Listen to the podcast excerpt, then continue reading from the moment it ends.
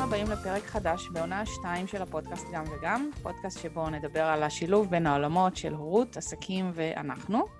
למי שעוד לא מכירים אותי, שמי שרון גולן, אני בלוגרית ומעצבת מוצרים לילדים והורים בנושאים של אוכל בריא, למידה ויצירתיות. בפרק היום אני מארחת את רן לבנה, הוא סוכן ביטוח והוא מאמין בתכנון פרישה כבר מגיל 30. תכף ניכנס לזה. אז היי רן, מה נשמע?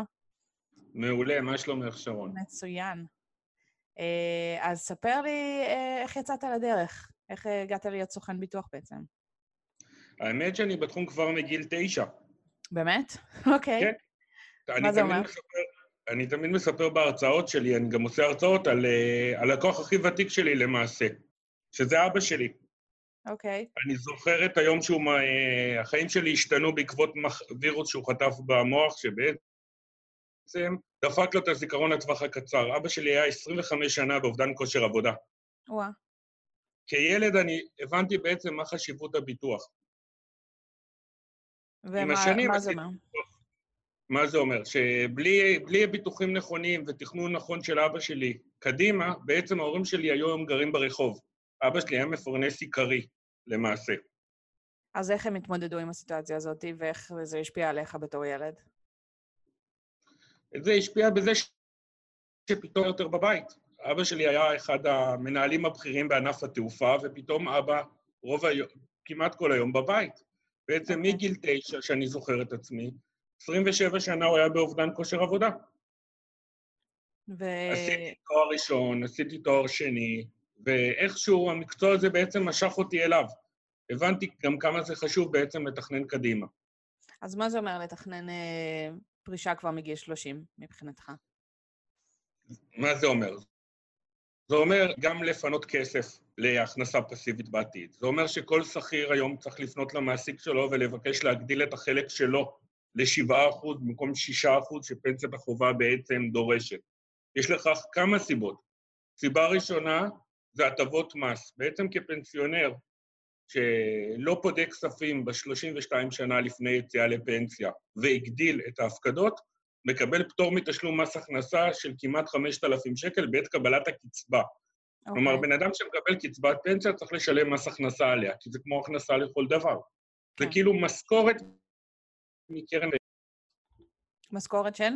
נקטע לנו שנייה? משכורת מקרן הפנסיה. אוקיי. Okay. ואז למעשה, הפטור הזה... בוא נגיד, על 5,000 שקל אמורים לשלם בערך 20% מס, זה 1,000 שקלים בחודש יכול להגיע. אוקיי.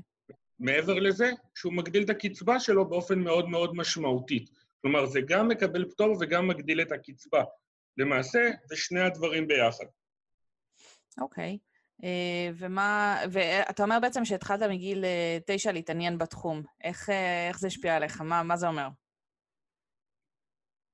זאת אומרת שלמדתי להכיר את הפוליסות, והייתי צריך לא פעם ולא פעמיים להפעיל אותן. גם פוליסת בריאות של אבא שלי, הייתי צריך להפעיל לא פעם ולא פעמיים בניתוחי חירום, שהצילו את חייו לא פעם ולא פעמיים.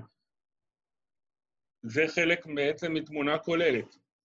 באיזה גיל היית? גיל 9, 10, 12, אבא שלי עבר הרבה מאוד ניתוחי מצילי חיים עד היום. אוקיי. הוא היום בן 72, ויש רופאים שמגדירים אותו כנס רפואי. מדהים שאבל היית צריך להתעסק בזה בגילאים כאלה. כאילו, איך הבנת מה אתה צריך לעשות? למדתי עם הזמן, אין ברירה, כשנזרקתי למים העמוקים, כמו שאומרים. מדהים. אז מה היה החזון שלך שפתחת את העסק? קודם כל, לפני כמה זמן זה קרה, שיצאת לעצמאות? העסק נפתח בינואר לפני כ3 שנים. אוקיי, ולפני זה איפה עבדת? עבדתי 7 שנים שכיר ברוח הגדולות, למדתי את המקצוע מבפנים, ואז התבשלתי, למדתי את העקרונות הבאמת, באמת, באמת חשובים, ואז בחרתי לצאת לאזרחות, לצאת לעצמאות. סוג של אזרחות. כן.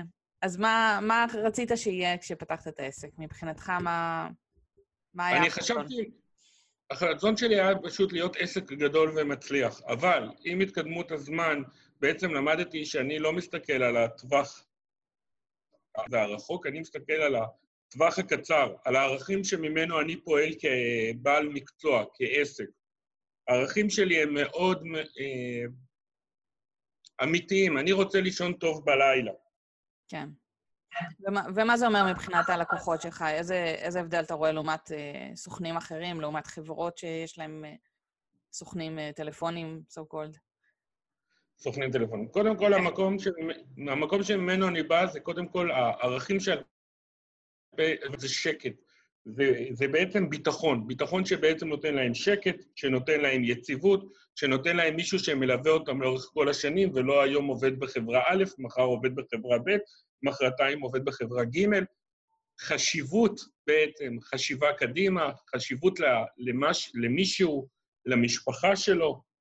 דבר נוסף, ערך נוסף זה בעצם שירות גובה העיניים. אין אצלי לקוח שחותם על משהו אוטומטי בלי שהוא מבין בעצם על מה הוא חותם. זה הכי נכון. לי חשוב שהלקוחות שלי יהיו שותפים בכם, ולא אני מחליט עבורם. לא אני עושה עבורם בעצם. אוקיי. והדבר השלישי, והכי חשוב, זה בעצם המשפחתיות. גם המשפחתיות שלי בעסק מתבססת בזה ששרון גולן את חלק ממשפחה אורגנית. הלקוח שלי זה משפחת גולן, ולא שרון דווקא. לי חשוב שאם חס וחלילה יקרה משהו, או הגעה לפנסיה, שהמשפחה תמשיך לעמוד על הרגליים, ושאף אחד לא ירגיש שום רעידת אדמה. בדיוק כמו שאני הרגשתי בתור ילד, שידעתי שאבא שלי חולה, אבל כלכלית עמדנו על הרגליים בזכות הביטוחים שהוא עשה, וחשב קדימה. מדהים. אז ספר לי קצת על ההורות שלך. אני יודעת שאתה אבא לשתי בנות, נכון? נכון. בנות 4 ו-3. 4 ו-3, וואו, זה צפוף. 11 חודש, פחות שבוע ביניהם. וואי, מדהים. אז איך זה השפיע עליך, האבהות? מה היא שינתה? קודם כל, הן האהבות הכי גדולות שיכולות להיות. האבהות נבעה שקודם כל פתחתי את העסק כשהייתי אבא צעיר, הייתה לי ילדה בת 11 חודש שפתחתי את העסק לראשונה, ולמעשה שמתי את המשפחה כחלק שותפה בעסק.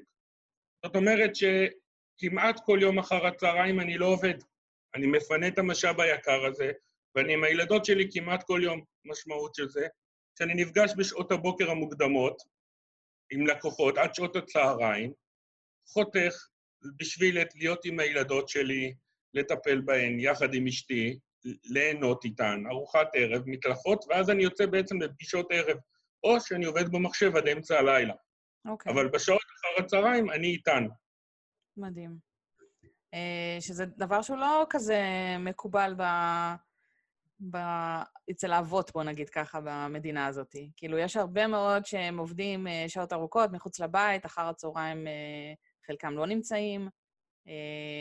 איך דווקא הגעת לקבל את ההחלטה הזאת? זאת אומרת, מה גרם לך לזה? משפחה זה ערך עליון מבחינתי, גם כלפי הלקוחות שלי וגם כלפיי למעשה. אני מאמין מאוד בזה של שותפות, אני רוצה להיות שותף בגידול של הילדות שלי, אני רוצה לחוות אותן, אני רוצה להיות חלק מהן, ואני עושה את זה בהצלחה. מדהים. אני יודע למצוא את האיזון למעשה. אוקיי. מה זאת אומרת מבחינתך האיזון? שאני גם... מה זאת אומרת איזון מבחינתי? זה שאני נהנה גם מהמשפחה וגם מהעסק שלי. אני מצליח לשלב ביניהם. כשלקוח מבקש ממני פגישה בשעות הערב, אני אומר לו, אני יכול רק עוד שעתיים אחרי, הוא שואל אותי, מה הסיבה? יש יום אחר שאתה יכול? אני אומר לו, אני רוצה להיות עם הילדות שלי, אין לקוח שיגיד לי, טוב, אני לא מוכן. להפך, לקוחות מעריכים את זה, במשפחה, וחשוב לי להיות שותף עם הילדות שלי. ולא יצא אף פעם שנתקעת במישהו שאמר לך, עזוב, בוא נקבע יותר מוקדם, זה כאילו, שלא יתייחס לזה בצורה טובה. יש את שעות הבוקר, יש את שעות הצהריים המוקדמות. בשמחה, אני מגיע לכל מקום. מגניב. אז כמה אתה מתוכנן מראש? כאילו, אני מניחה שזה לא משאיר לך הרבה מקום לתמרון, זה שאתה סוגר את אחר הצהריים להיות עם הילדים, עם הילדות. אז כמה באמת אתה מתוכנן מבחינת העבודה? האם יש לך שעות של שיווק, של עבודה עם לקוחות, של דברים נוספים שאתה עושה? קודם כל אני מתוכנן, בגדול קדימה ברמה שנתית, ברמה חודשית, אבל תמיד יש מקום לגמישות. כלומר, תמיד יש לי חלונות בלוח זמנים שמיועדות לדברים דחופים, יש לי זמנים קבועים שאני הולך לחברות הביטוח, חוץ ממקרים דחופים, למעשה אנחנו בית עם שלושה עסקים בבית, גם העסק שלי, גם העסק של אשתי שהיא בעצם מאמנת ומרצה לכלכלת הבית, וגם העסק שנקרא הילדות שלנו, שזה עסק שלוקח הרבה מאוד זמן וכיף בחיים שלנו. ואיך אתם משלבים בין הכל? איך אתם מתאמים ביניכם את הדברים? אתם משלבים פעם בשבוע, אתם כל יום? יש לנו יומן משותף. כלומר, כל פגישה שלי בעצם אני שם אותה ביומן פעמיים. פעם אחת מול הלקוח או מול אותה פגישה, ופעם אחת לאשתי. ואז יש לנו סכרון משותף בעצם ביומנים שלנו. אם אני יודע שיש איזשהו יום שהיא צריכה לצאת מאוד מוקדם, אז אני אדחה את הפגישות בוקר שלי בשביל שאני אוכל לטפל בילדים. מגניב.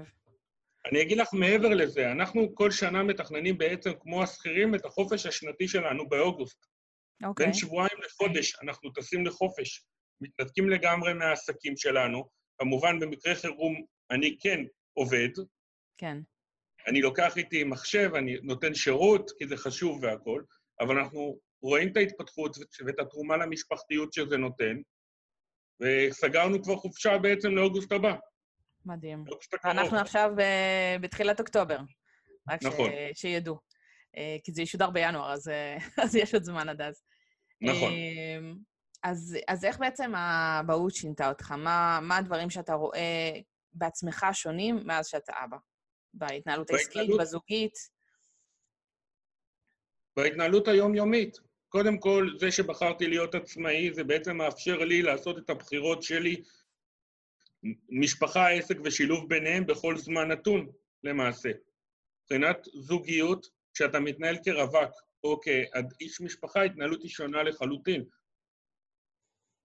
בסוג הבילוי, ברצון, בחשיבה, אני ואשתי לא היינו בחופש לבד בעצם מאז שהילדות נולדו, כי אנחנו מאמינים בעצם שהם חלק מהמשפחה. אני לא משאיר אותם אצל סבא סבתא ונוסע לחופשה. כן. הם חלק מהמשפחה, הם באים איתי לחופשה. זה משהו שהאמת אפשר להרחיב עליו קצת הדיבור, כי זה נהיה משהו נורא נפוץ, אני רואה את זה אצל הרבה חברים שלנו, שבאמת נוסעים לחופשה גם זוגית, חלק אומרים שזה מאוד חשוב להם לשמירה על הזוגיות, סתם לשמור על עצמם צעירים ונהנים, ושכיף להם גם ברגעים שהם בלי הילדים. ודווקא אצלנו, בגלל שבעלי נוסע הרבה, עובד הרבה בחול, אז אנחנו מעדיפים באמת את החופשות שלנו שאנחנו כבר נוסעים, לנסוע ביחד כדי שאת הזמן שיש לו כן איתנו יוכל לבלות עם הילדים. זה בעצם ממש כמוכם. מה הדברים שאתה חושב? זאת אומרת, איך הגעתם למסקנה שאתם לא מפרידים את זה, שאתם לא רוצים, שהם חלק בלתי נפרד מכם? זה היה לנו באופן טבעי. אם החל מירח הדבש שלנו היינו בהיריון ראשון, ששינינו יעד בעקבות הריון של אשתי, היינו אומרים לטוס לתאילנד ווייטנאם, ובסוף טסנו לדרום איטליה. אוקיי. והחל מזה שבגיל 3 חודשים טסנו לפראג, ופשוט הם מראש חלק אורגני מהמשפחה. אנחנו גם התחתנו יחסית מאוד מהר, ולכן גם לא היינו הרבה בחופשות משותפות רק של שנינו, זה הכי טבעי לנו בעצם, כל המשפחה. מגניב. אז בוא תספר לי, אנחנו ככה יכולים כבר להיות לקראת סיכום, האם יש משהו שאתה יכול לייעץ, קודם כל להורים צעירים מבחינת התכנון קדימה, וגם למי שפותח היום עסק, איך לשלב את זה עם שאר תחומי החיים שלהם? קודם כל, זה הנאה. זה הנאה לדעת לשלב בין הדברים. זה משהו שיש לי חבר שהוא עורך דין, שיש שכיר, שיש לו סעיף בחוזה העסקה שלו, שהוא יוצא פעם בשבוע, בשעה 2, לקחת את הילדים.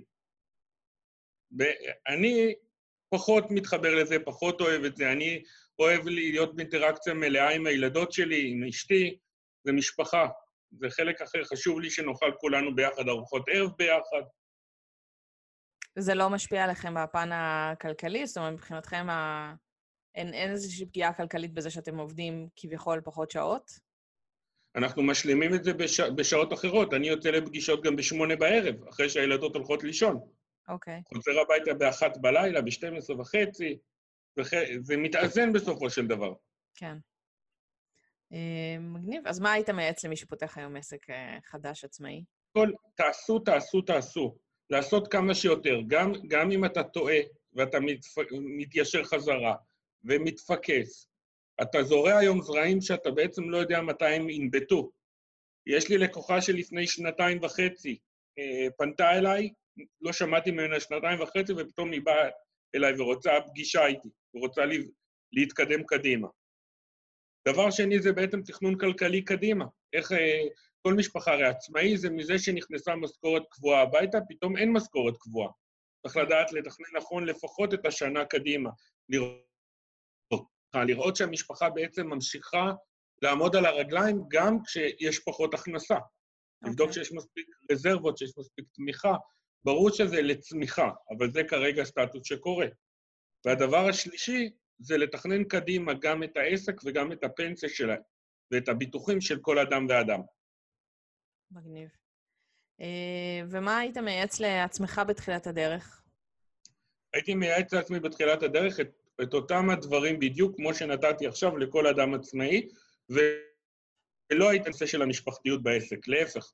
אני מאמין שזה שאני עם הילדות שלי כל יום אחר הצהריים, נותן לי רק אנרגיה ורצון לפתח ולקדם את העסק שלי קדימה, בשביל שאני אוכל להמשיך לעשות את אותם הדברים מדי יום. מדהים. האמת שזה ממש מחדש ומרגש לשמוע מישהו מדבר על הבאות שלו בכזאת תשוקה, ומישהו שרוצה ככה להיות בתוך המשפחתיות ורואה את זה כערך וכמשהו שתורם לעסק שלו, אז שפו לך על זה. זהו, האמת שלמדתי המון. אני חושבת שיש לך הרבה מה לתת לאנשים סביבך, ואני בטוחה שהמאזינים של הפודקאסט החכימו ולמדו כמה דברים חדשים היום, גם על הבאות. והאמת שאני יכולה לספר לך כבר, אנחנו אמנם נשדר את זה עוד כמה חודשים, אבל העונה הזאת, לעומת העונה הקודמת של הפודקאסט, שהיה רק גבר אחד שהתארח, הולכת להיות מלאה באבות שרק מחכים לדבר על האבות שלהם. אז ככה, אתה הראשון ברשימה, ויהיו עוד הרבה בהמשך. מעולה. ושמחתי לארח אותך. שמחתי להתארח. ואני מאחלת לך שתהיה לך שנה מדהימה, והמון המון כיף משפחתי. תודה רבה, שנה מצוינת.